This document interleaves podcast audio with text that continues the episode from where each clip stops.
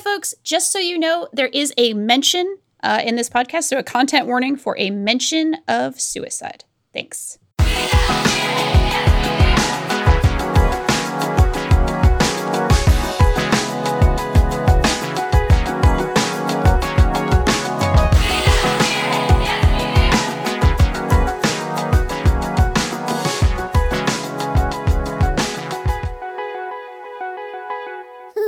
Everybody, and welcome to You Love to See It, the podcast where we watch T V shows and movies and tell you all about them. I am your host and Easy Rider, if I do say so myself, Danielle Riendo. I'm the E I C up in these parts, and I am joined today by my uh, companion on the road, Merritt, features and trending editor at Fanbyte. Hey, what's up, um, Captain America? uh, hey, partner. Hey. Uh, hey, um, I'm trying to remember some of the things they call each other. They pretty much just call each other, hey, man. So, yeah. They're that's like, kind hey, of dude. Thing. And then it's hey, like, dude. dude, what do you mean, dude? Like a dude ranch? Dude, like a regular person, no, dude. Dude's like an average guy, you know, just like a cool guy. It's like a cool guy. We uh we watched a true classic today. We watched Easy Rider, which I'll read the description right here. A nineteen sixty-nine American nice. independent road drama film. That's all in extra blue from this Wikipedia description. Written by Peter Fonda, Dennis Hopper, and Terry Southern. Produced by Fonda and directed by Hopper. Fonda and Hopper play two bikers who travel through the American Southwest and the South, carrying the proceeds from a cocaine deal. The success of Easy Rider helped spark the new Hollywood era of filmmaking during the early seventies. I'm going to read the next graph as well, because it's kind of important to what's kind of going on here. It is considered a landmark counterculture film and a, quote, touchstone for a generation, unquote, that also, quote, captured the national imagination, end quote. Easy Rider explores the societal landscape issues and tensions in the United States during the sixties, such as the rise of the hippie movement, drug use, and communal lifestyle. Here's a real good one. Real drugs were used in scenes showing the use of marijuana and other substances. Hell yeah.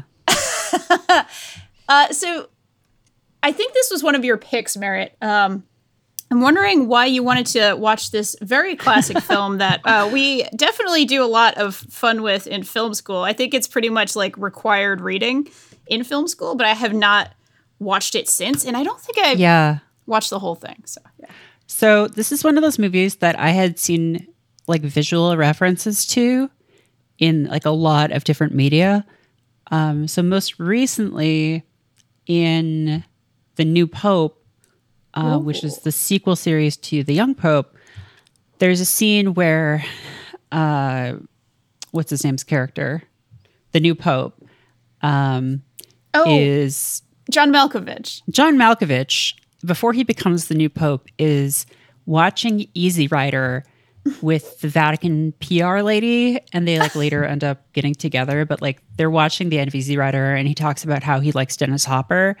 Um, and then also in uh, one of my favorite shows, The Venture Brothers, yeah. the uh, the first season ends with the ending of this movie. um, it ends with the, the Venture Brothers on motorcycles. And um, someone shoots at them with a shotgun and they die. Yeah. Uh, so I was kind of curious about it, um, you know, because it is so foundational, I feel like, for yeah. um, for American cinema in the, the latter half of the twentieth century. And um, had never seen it. And so I figured, you know, why not? Why not watch yeah. it with someone who has uh, has studied the blade that is this film? I guess you could say that, at least to some extent, right? It's not like I took a class on this movie or anything, but you pretty much have to take courses on, um, you know, film history when you...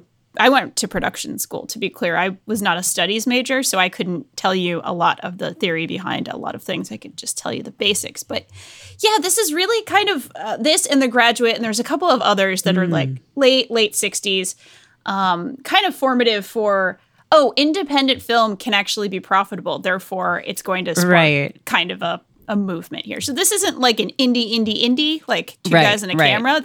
They had a, a real budget. And actually... the music budget was the largest part of the budget. I mean, it, they use like a lot of yeah.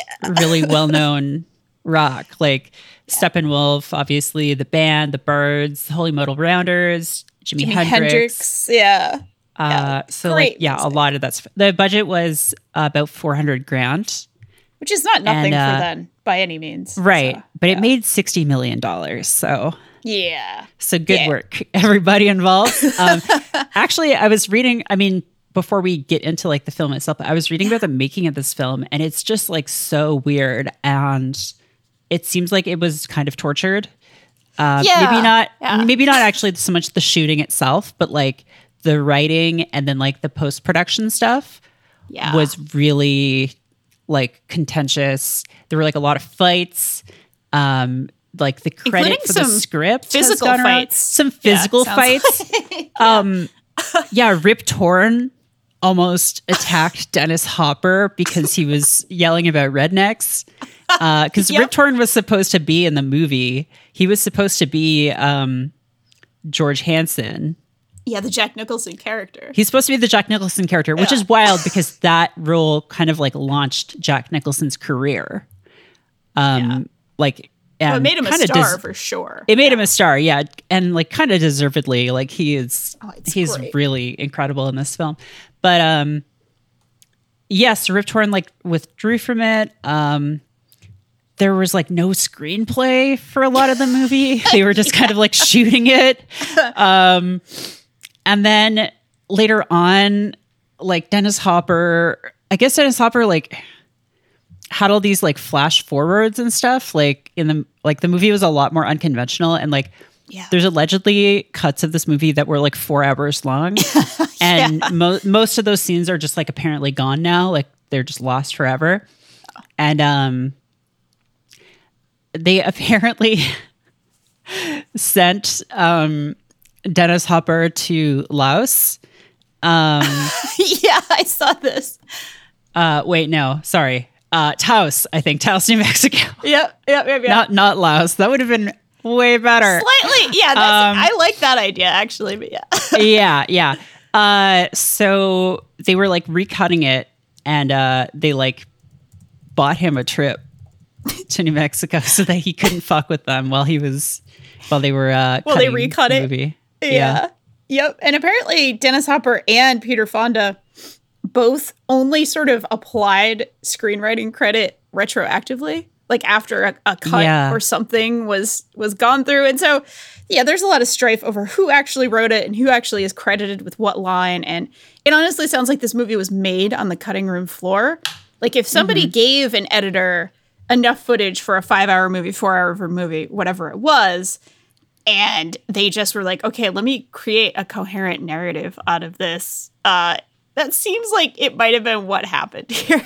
Because this is about a ninety-minute movie, which I think is about right, frankly, for yeah. the, the kind of tone and the pace of what's going on here. This is kind of like basically a pretty loose road trip movie that's just about a couple of hippies, drug dealing hippies, I guess, uh, who have made their score, and they're just like exploring America, man, and like just seeing what America's about. Which, yeah, ninety minutes. That seems about about correct for this, including uh, all the footage we have here of them kind of on the road, looking at beautiful things, uh, including I think Monument Valley is in here, uh, and a few other like real hallmarks of the American West and the South. Mm-hmm. And Mardi Gras. There is a an acid trip scene. It really does feel like a collection of scenes um, more than like, oh, a, a super traditional narrative uh, in a lot of ways. But that also, I think, fits uh, the tone and the vibe. Do you want to uh, talk a little bit about the intro? And, and maybe we can we can meander our way on our, on our um, podcast motorcycles through some of the plot points. Yeah, I mean, it opens with them like closing this uh this drug deal. Like they they basically smuggle coke from Mexico to L A and then sell it, and uh then like hide their cash in this plastic tube like inside the the motorcycle gas tank. Yeah. Um and then they're like, oh, we got to get to Mardi Gras. We're going to go to Mardi Gras. Like that's their whole like goal in this That's movie. Their whole shtick. Yeah. Kind of. Except it's not even like they're both really obsessed with it. It's mostly just like Dennis Hopper's character, Billy, is like, I want to see Mardi Gras, man. Yeah. And uh, Peter Fonda's character, Wyatt, and also Wyatt and Billy, um, you know, Wyatt Earp and Billy the yeah. Kid. Yeah. Uh, so this movie is like kind of a, a Western, but it yeah, is. they just sort yeah. of like stumble along for a while and then uh, like meet this dude who takes them to his commune.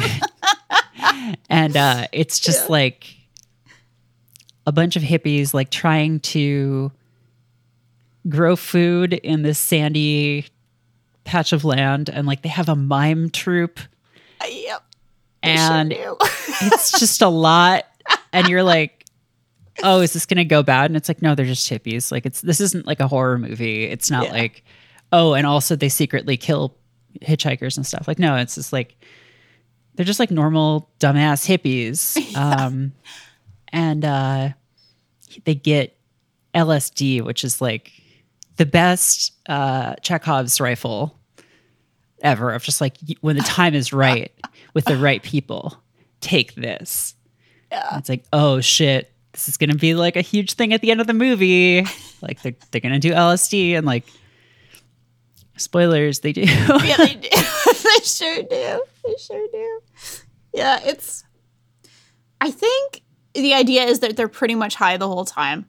Uh, yeah. Throughout the movie, for sure. Yeah. And I mean, that manifests in different ways, right? So, like, Wyatt is very much just, like, this stoic, just, like, easygoing...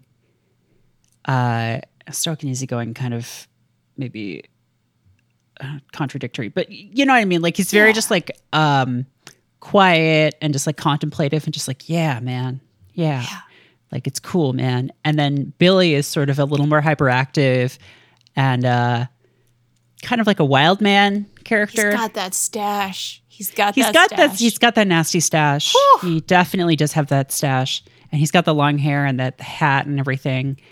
Um, and like he, a seashell necklace? I think like a puka shell necklace? um Actually, when I when I saw the first scene with him in it, I was like, wow, this reminds me so much of Charlie Day in Always Sunny. And I yeah. wonder if Charlie's character is to some extent based on uh, Dennis Hopper in this movie, because he also has that kind of like manic affect to yeah. him.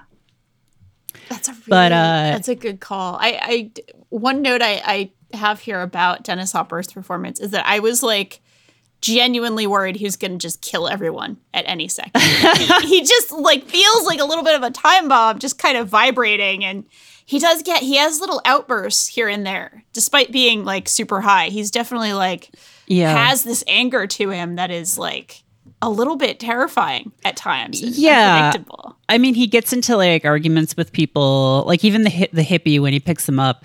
Like, the hippie's just giving him, like, enigmatic answers to all of his questions. Like, oh, I'm from a city. You know, all cities are the same. And he's like, what do you mean? I'm just trying to ask where you're from. Just give me an answer. uh, yeah. And he also gets into a fight when they are thrown into a jail for parading without a permit when they join uh, a, a marching band in New Mexico on their motorcycles. And, uh... And he gets into a fight, or almost gets into a fight, with uh, Jack Nicholson's character, who is an A C L U lawyer named George Hansen, oh. who is an alcoholic who seems to land in the town jail pretty frequently because he's on a first-name basis with the cops there. um, and uh, but they quickly sort of, like, hash things out.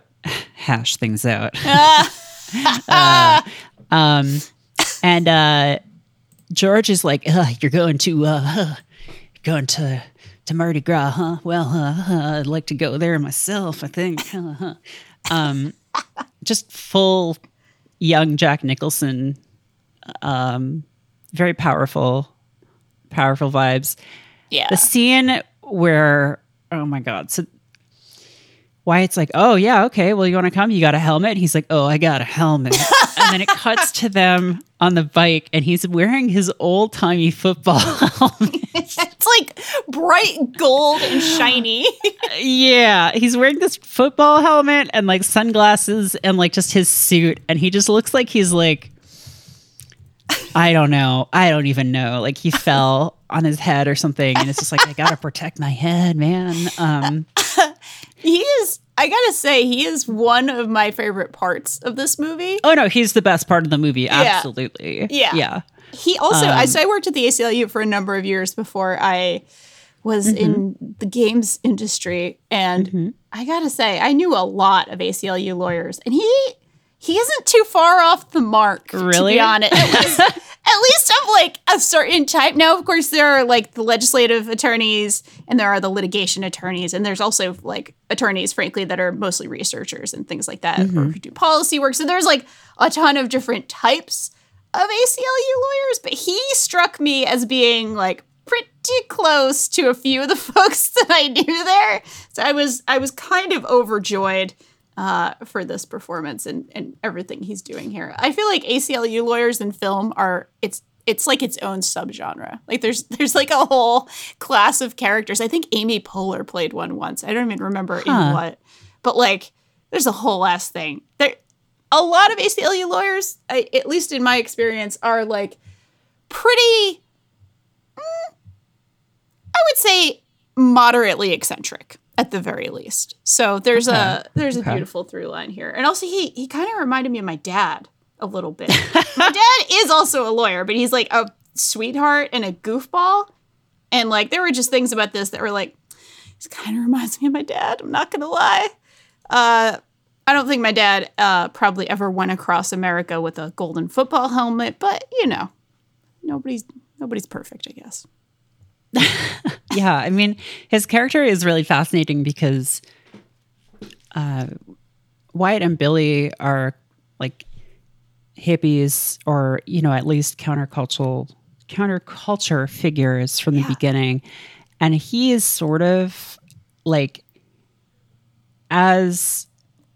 Um, an A C L U guy. He is kind of like on the margins of of society a yeah. bit, but uh, especially in the old clear- South. Yeah, exactly. Yeah, but it's also clear that like like oh, they talk about like his family, and it seems like his character comes from kind of like this very like normative, well off family, yeah. and his character to me is almost like someone who is kind of like rebelling against that by just sort of.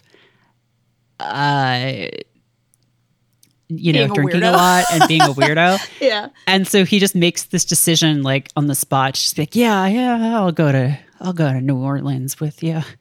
Um, yeah, I'll smoke some of your marijuana. And then, you know, it's, it's funny because the, the conversation they have is like very similar to the one in, um, in Walk Hard where, sure. Yeah. Uh, he's, he's talking about trying weird. He's like, oh, well, I don't want to, you know, I don't want to get hooked or nothing. And he's just like, you won't get hooked. And he's just like, oh, okay, well, uh, uh, I don't want to get into any of the harder drugs. And like, he eventually tries that anyway. And then gives this monologue oh about aliens. That's like, oh, just incredible about how the aliens have this like advanced society. And uh, they've evolved past the need for like leaders or or money or anything like that, and and war, and um, yeah, and it's it's so great. It's such like a great uh, performance of like someone who is smoking weed and like doesn't really realize that they're just talking total bullshit about it yeah. about like aliens or whatever. Uh, it's it's really endearing. He basically is describing Star Trek. Like the whole time, he's, he's just describing. Like, oh, he inv- yeah, he's inventing Star Trek. Yeah, I think he was. Yeah, which Jack Nicholson been, invented Star Trek. Yeah, it would have been. I mean, I don't know if the movie is like meant to be contemporary of exactly nineteen sixty-nine, but it would have been on at that time. And I like kept thinking, like, what if he's getting high and he's just talking about like an episode of Star Trek he watched like last week, and he's just like, yeah, and they've got technology, so they don't need to worry about money or travel or anything. And he's just like thinking of Captain Kirk, like flying across the stars. I, I that's my headcanon, I guess, for it. But it was like really adorable and really cute and very eccentric in the way of like, oh, you've had a quote unquote somewhat normal life and you seem like not a shithead because you're probably defending people who need actual help, which is nice. It's like he's like dipping his toe into the hippie thing a little bit, um, mm-hmm, which makes mm-hmm. it, you know, pretty tragic uh, when they go to a diner uh, in like a really deep South town, I think is the uh, the implication. And this scene is really uncomfortable. Actually, it's pretty fucking weird to watch because the three of them go to a diner. They're just going to eat food. And, like, there's a bunch of local, like, teen girls who think they're really hot. But then there's also a bunch of local guys who just, like, are virulently racist and homophobic. And they're a bunch of white guys. So it's already, like, what the, f- what the fuck? Where is this coming from? Where is this anger coming from? Um... And it is, I, I think this scene comes right after a scene where he talks about freedom, of course, another like great high monologue about freedom and what, you know, they represent and all this other kind of stuff. Uh, but it's maybe the most uncomfortable scene of the movie. Oh, it's intense. Yeah. Yeah. I mean, yeah. So like the freedom conversation is like, um, is George is talking about like, oh yeah, like the reason that you can't get a motel anywhere because they're like not they're sleeping like just rough constantly. Yeah, they're just in this movie camping out. Yeah, and um, he's like, yeah, well, you can't find a motel anywhere because people are afraid of you. And he's like, well, what do you mean? Like people, it's like they don't they don't run away. And he's like, no, no, no, they give they get dangerous because you like. And uh, Billy just can't really wrap his head around that. He just kind of feels like, oh, people are afraid of us or people don't like us because we look different. Because we need and, a haircut. Uh, yeah. Right. And George is sort of bringing this analysis of like, well, it's not just that. It's that you represent freedom and um, people like to talk about, Americans like to talk about freedom a lot, but as soon as anyone really exercises it, um, it makes them uncomfortable and afraid because they realize that like they, uh, they aren't, uh, they aren't for you at all. Yeah. Um, so this scene is like just the crux of that in this movie. When you have all these guys, like these good old boys, uh, just really leering at them and just like talking about all the, all the things that they think should happen to them and all the, uh, the violent things they want to do to them, which culminates in them tracking them down while they're sleeping and beating George to death. It's just bananas. Part of it maybe is a tonal thing. Like this movie is so kind of chill in tone and nothing to this point, at least into the scene where they're talking pretty violently, is really menacing, right? The, the commune part is so goofy and silly. And even right. like the cocaine deal is like, it's everyone's just like, like, haha, okay, we did jolly. It. We're selling cocaine. We bought cocaine. Yeah. Yeah, it's like really very, very light and like pretty chill. And then all of a sudden, these guys are real mad that these guys exist. And then they come and like do a murder.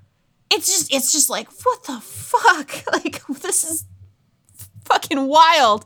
I mean, obviously, we see that mirrored at the end, which also is like, what the fuck? Just like, I don't know. Uh, slightly disturbing, I guess, especially for people who haven't aggressed on anyone else. Obviously, it ties into the theme and, and all that kind of stuff. And people have written about this movie as being, um, you know, like a, a not unendearing look at counterculture, but very much like a not very innocent look at it, like looking at it from Uh, there are a lot of inherent dangers uh, to being different in America, and that's just what it is, especially in more rural places, which is where they want to be anyway. Something that I kept coming back to, and probably just because I just read like a, a book, it was just like a, uh, just sort of a biography of one of the girls who was in the Manson clan and sort of mm. less, less interested. I was less interested in the Manson aspects than her like recollections of living in communes and living mm-hmm. in this this sort of life that's like depicted kind of, I think, uh, in a really like cute and, and whimsical way in this movie. But just the kind of dangers of assholes coming into that and ruining it for everybody else. Um, and there are a couple of lines in that scene that that sort of talk about that and talk about like, mm. okay, well, you got to feed everybody. And like, there are practical concerns uh, that these mimes are not, they're not really bringing home food, that sort of mm-hmm. thing. But yeah, there is like this dangerous undercurrent uh, that comes to a head here. And it was pretty disturbing. I was like, is he fucking dead? Like watching this, because I, I had never actually seen this scene before. I've seen a lot of scenes from this movie a hundred times, but not this actual scene. And I couldn't believe it at first. I was like, how is he dead? Like, what? Yeah. Why would they fucking kill him? It's it's intense and brutal. And I think um, the pacing really works here because it is so not movie-like yeah. in a way yeah. that's like, I don't want to say realistic, but like, the way that violence just sort of like erupts and yeah. then is gone, um, I think is very uh, antithetical to how movies usually present yeah. threats or how Hollywood movies usually do, where there's like a slow buildup and we can see that something bad is about to happen. And then something, you know, something happens. People get into a fight or uh, something attacks. But like, there is some of that here, obviously, but like, sure. You'd expect the fight or like the the stuff to happen like right after, like, you know, when you you expect basically them to get chased off when the girls right. are like surrounding them, and then maybe that's something terrible happens then. But like, no, they've like left and it's the middle of the night and like nothing's happening, no. and these guys just show up, beat them to hell, kill George, and leave. And then they're like, well, what are we gonna do? We just have to figure out like how we're gonna deal with this situation. Um, and it's so abrupt that it's really shocking, even yeah. though like the scene itself, like you don't see like a lot of gore or anything. It's basically right. like a bunch of guys like slamming uh, the ground with like two by fours and yeah. stuff. Yeah, it's just super disturbing. Like, yeah, I almost laughed out of not finding it funny, but like out of like, holy shit, you know, like the, the sort of uncomfortable laugh. And it, and it is a little weird how they react. But then again, you get the sense that these guys have seen a lot of shit and they're upset. Mm. And the way they react is to take George's money and have like a fine meal and then go to the best brothel in New Orleans. Like they, they go to the New best Orleans. Little whorehouse in New Orleans. Yeah. Exactly. Exactly. Um, and the production design, I just have to say, in the actual brothel is like, unbelievable. It's like Greek gods and antiquity and a lot of colors and a lot of ladies just kind of dancing yeah. and I not called, even revealing outfits. They're just kind of dancing. It's just like, it's called the House of Blue Lights. The House of Blue Lights. And it's so um, evocative. The two uh, the two women that they meet there are played by Karen Black, who was also in uh, in Five Easy Pieces. Um, Perfect. And, you know, I mean, she was in a ton of stuff. She was in Nashville. Um, and uh, and uh, Tony Basil, who most people oh, know right. as the uh, the singer of the song Mickey. Yep. From the eighties. You know, like, hey, Mickey, you were so fine. That's um, right. Yeah, that's her. Oh my God. I didn't make that connection, but yeah. That's Which is incredible. Very weird. I mean, she's done a ton of other stuff too. She sure. uh, she choreographed the video for Once in a Lifetime by oh the Talking God. Heads. Oh my God. Um, yeah, she uh, choreographed like a ton of movies like American Graffiti, Legally Blonde, uh, That Thing You Do, Charlie Wilson's War, like a ton of stuff, a ton of stuff. So, oh my God. um, But yeah, Mickey is the thing that most people would know her for. That's also, yeah, wild. We haven't been talking about this, but like the the cuts that this movie uses, I feel like are really, oh, yeah. really cool um, and like really effective. Like this sort of like juddering, what's that technique called? Like the the cutting forward, like yeah. repeatedly before you like land on that next scene. Yeah, it's like almost like a stutter effect. I yeah. I don't know if there's like a very specific I, I'm like, it's like a, it's in like my a brain, stutter. Yeah. I'm seeing it like in the editing software. It's almost like you take a second from the next scene, you put like two seconds of the other thing, and then put a second. Mm. It's like, yeah, just that it, it bounces back and kinda, forth. Yeah, yeah. It's really wild. I found it jarring at first, and then I started to really like it and, and find it like, oh yeah, we're moving now. Like we're moving along. And I wonder if this is kind of a, maybe a potential compromise or a potential Uh, technique they use to preserve some of that feeling of like, oh, there used to be flash forwards in this movie, or, you know, kind of flashbacks, and time worked differently in like the original cut of the movie. So they were like, okay, well, let's make it linear and shorter, but we'll add this like kind of stutter effect to give a little bit of that time passing effect, uh, which is pretty cool. Yeah. Yeah. Right. Right. Um, so they meet uh, these women and they decide to go to a cemetery and drop the acid, which is, oh, I, I guess they go, they do go through Mardi Gras. They do go through the parade. I guess they're not arrested mm-hmm. for parading without a permit this time. And then they go to this cemetery for this acid scene, which do you want to, do you want to talk about this scene? Yeah. So I feel like this is actually one of the weaker parts of the movie. And maybe sure. that's just because uh, I'm looking at it from twenty twenty. Totally.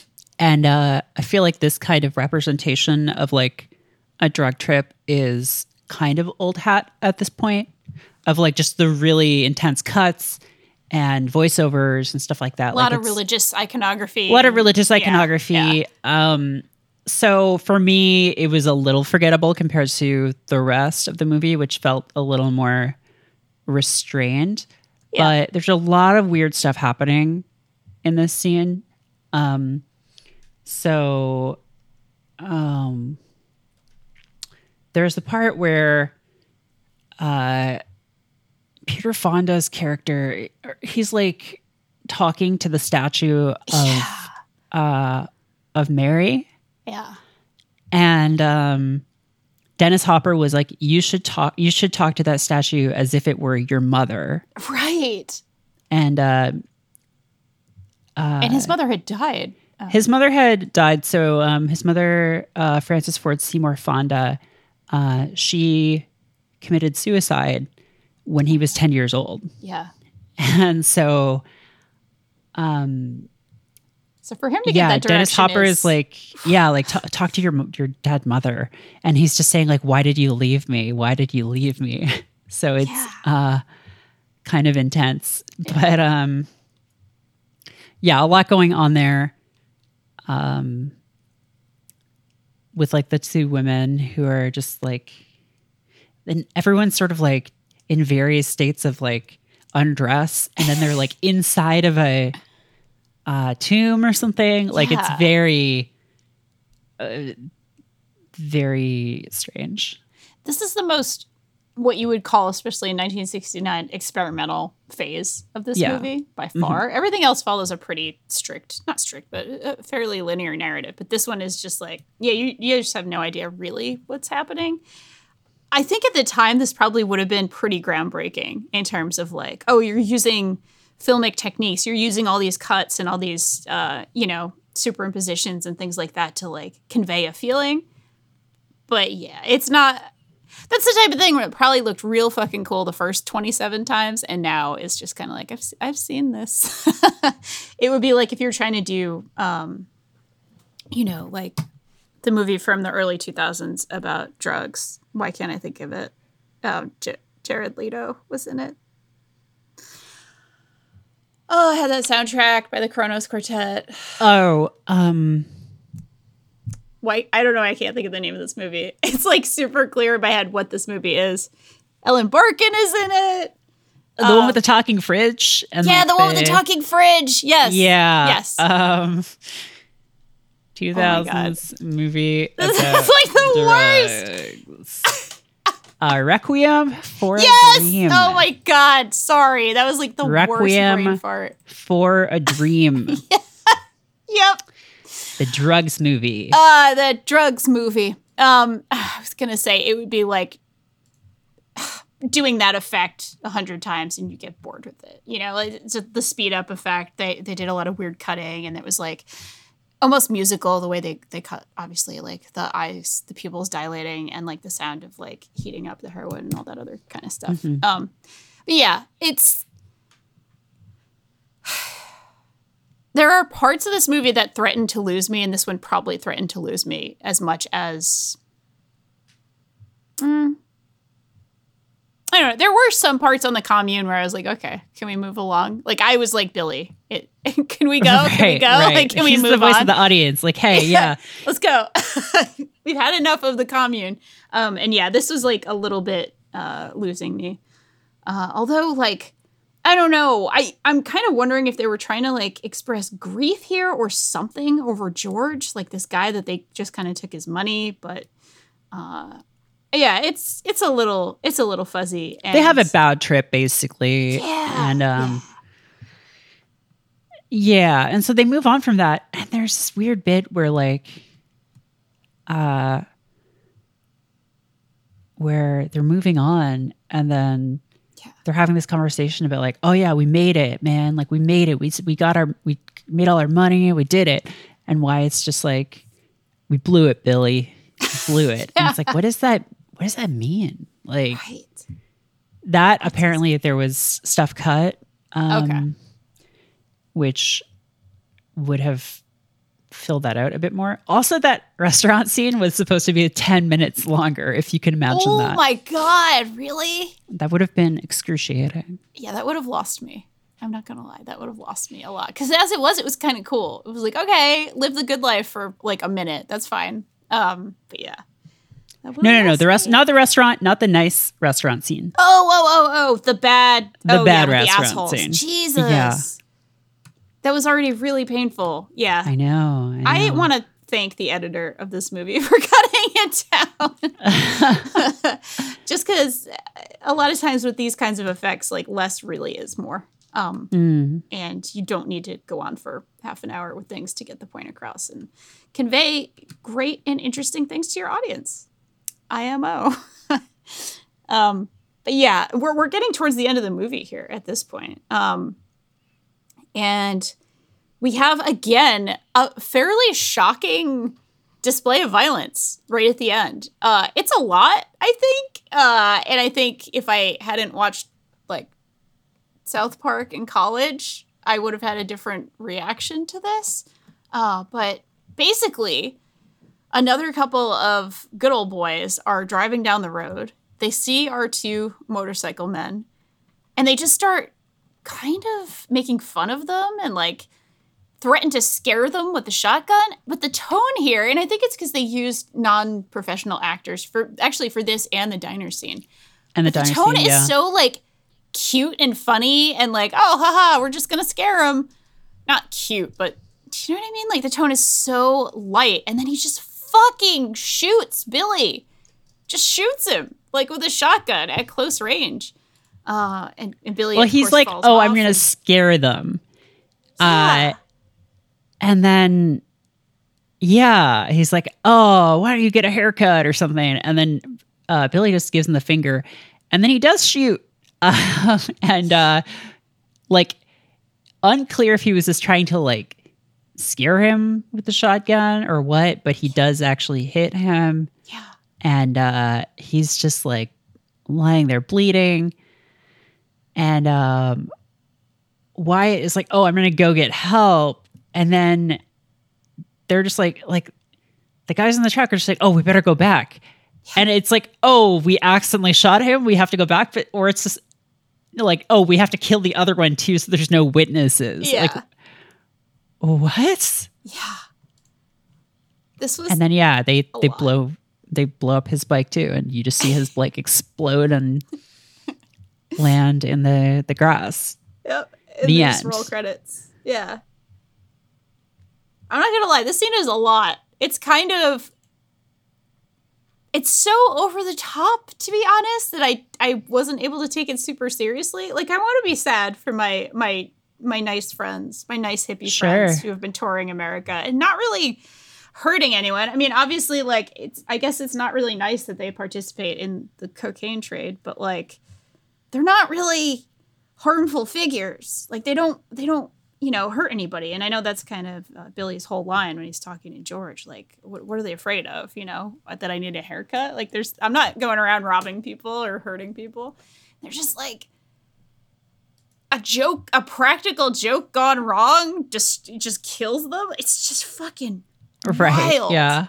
It's just wild. It's like, do they not know how to end the movie, or was this like Dennis Hopper's grand vision for how to end this movie? Cause well, they did say like there's a line in the Wikipedia page that says that their original idea for the movie was sort of a modern Western featuring two bikers who ride around and eventually get shot by hillbillies. Yeah. So, okay. like, so that just had this to happen. Seems to have been part of the plan from the very beginning. Yeah. Yeah, that's fair. Uh, it's just like, I guess the rest of the movie doesn't exactly support it, but um, I, it would have been better if like George shows up like undead and is just like, got him for you boys. And then, and then it's the end. Yeah. George comes wild. Back to life. um, so this is an interesting movie. I find it really interesting. I actually, probably the thing I like the most other than Jack Nicholson's performance is the cinematography. There are so many like, just beautiful shots of America. Just they look mm. so good, and there's like a music video quality to so much of this movie. Um, I guess this is kind of predating uh, like the practice of doing a music video for, you know, whatever, a single or anything. Uh, this is nineteen sixty-nine, but yeah, like it, it really is like a great tone piece, at least for the most part. Uh, so I I really enjoyed it, although I I definitely found some choices bizarre, like the ending. Uh, what did what did you think overall? Like, what where did it leave you? Yeah, no, I love this movie. Um, awesome. Yeah. I feel like I, I could watch it again almost immediately. Yeah, um, it's just yeah, very great texture. Yeah, just good eye feel, Jordo. Thank you. yeah, for, thank you for Jordan. That point. yeah. Um, very good eye feel.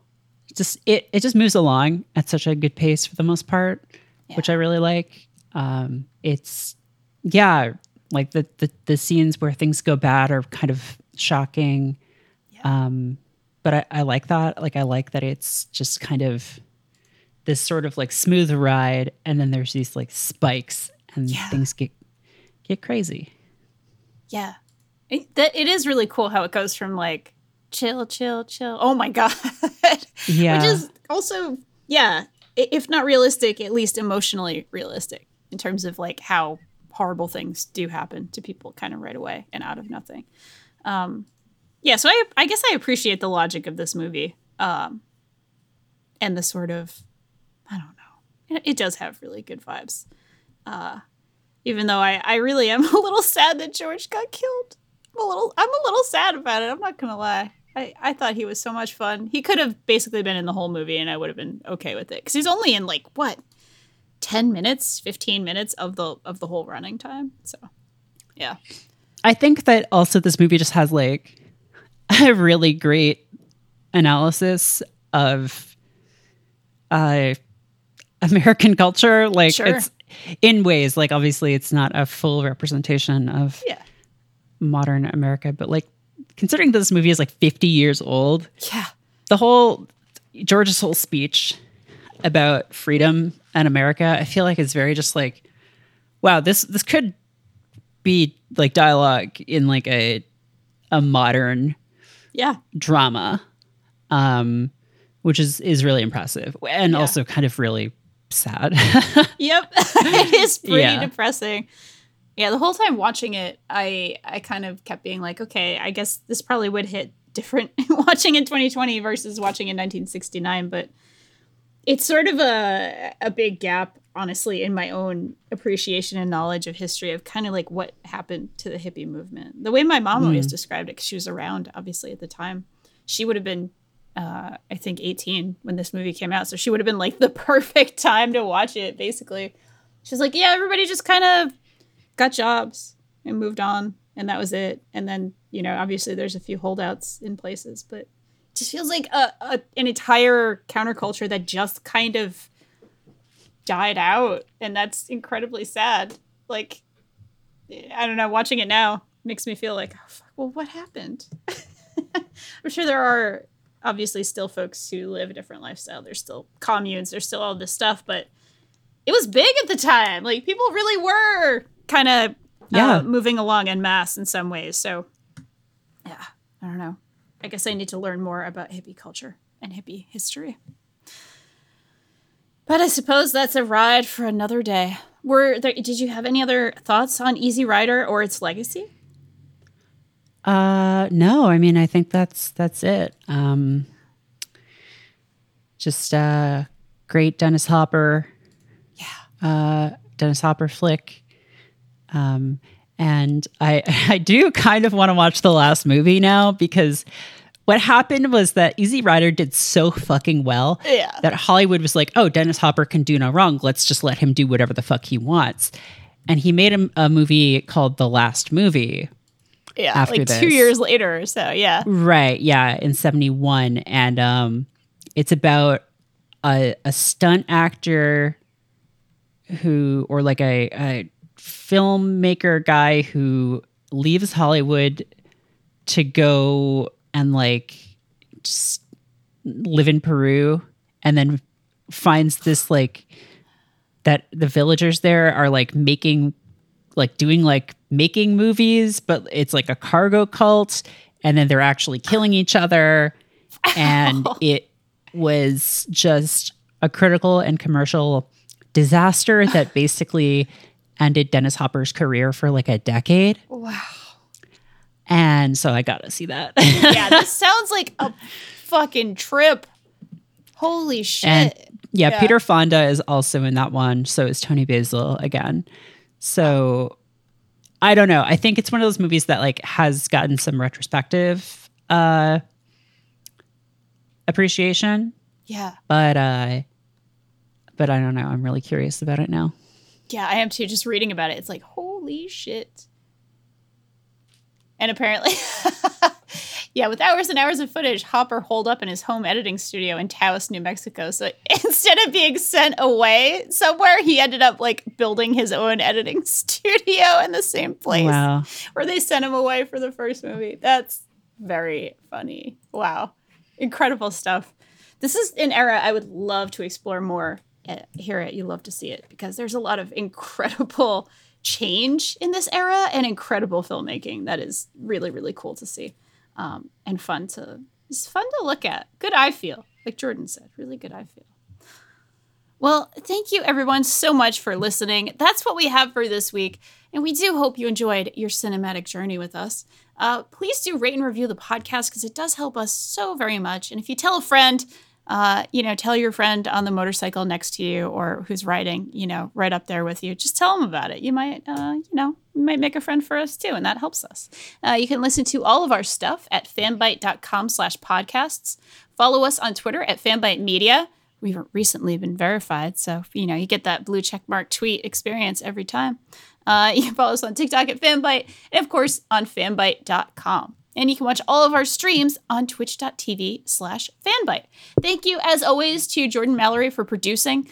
Uh, thank you, Jordan, for riding with us uh, this time and, and always. Uh, and if you want to join our cool Discord, you can go to fanbyte dot casa, uh, which will get you right there. Uh, Merritt, where can people find you online? I'm on Twitter at Merritt K. Excellent. Uh, with another sort of early seventies star on the, as the icon. Yeah, yeah. Uh, I am at Danielle R I if you want to follow me. And with that, you love to see it.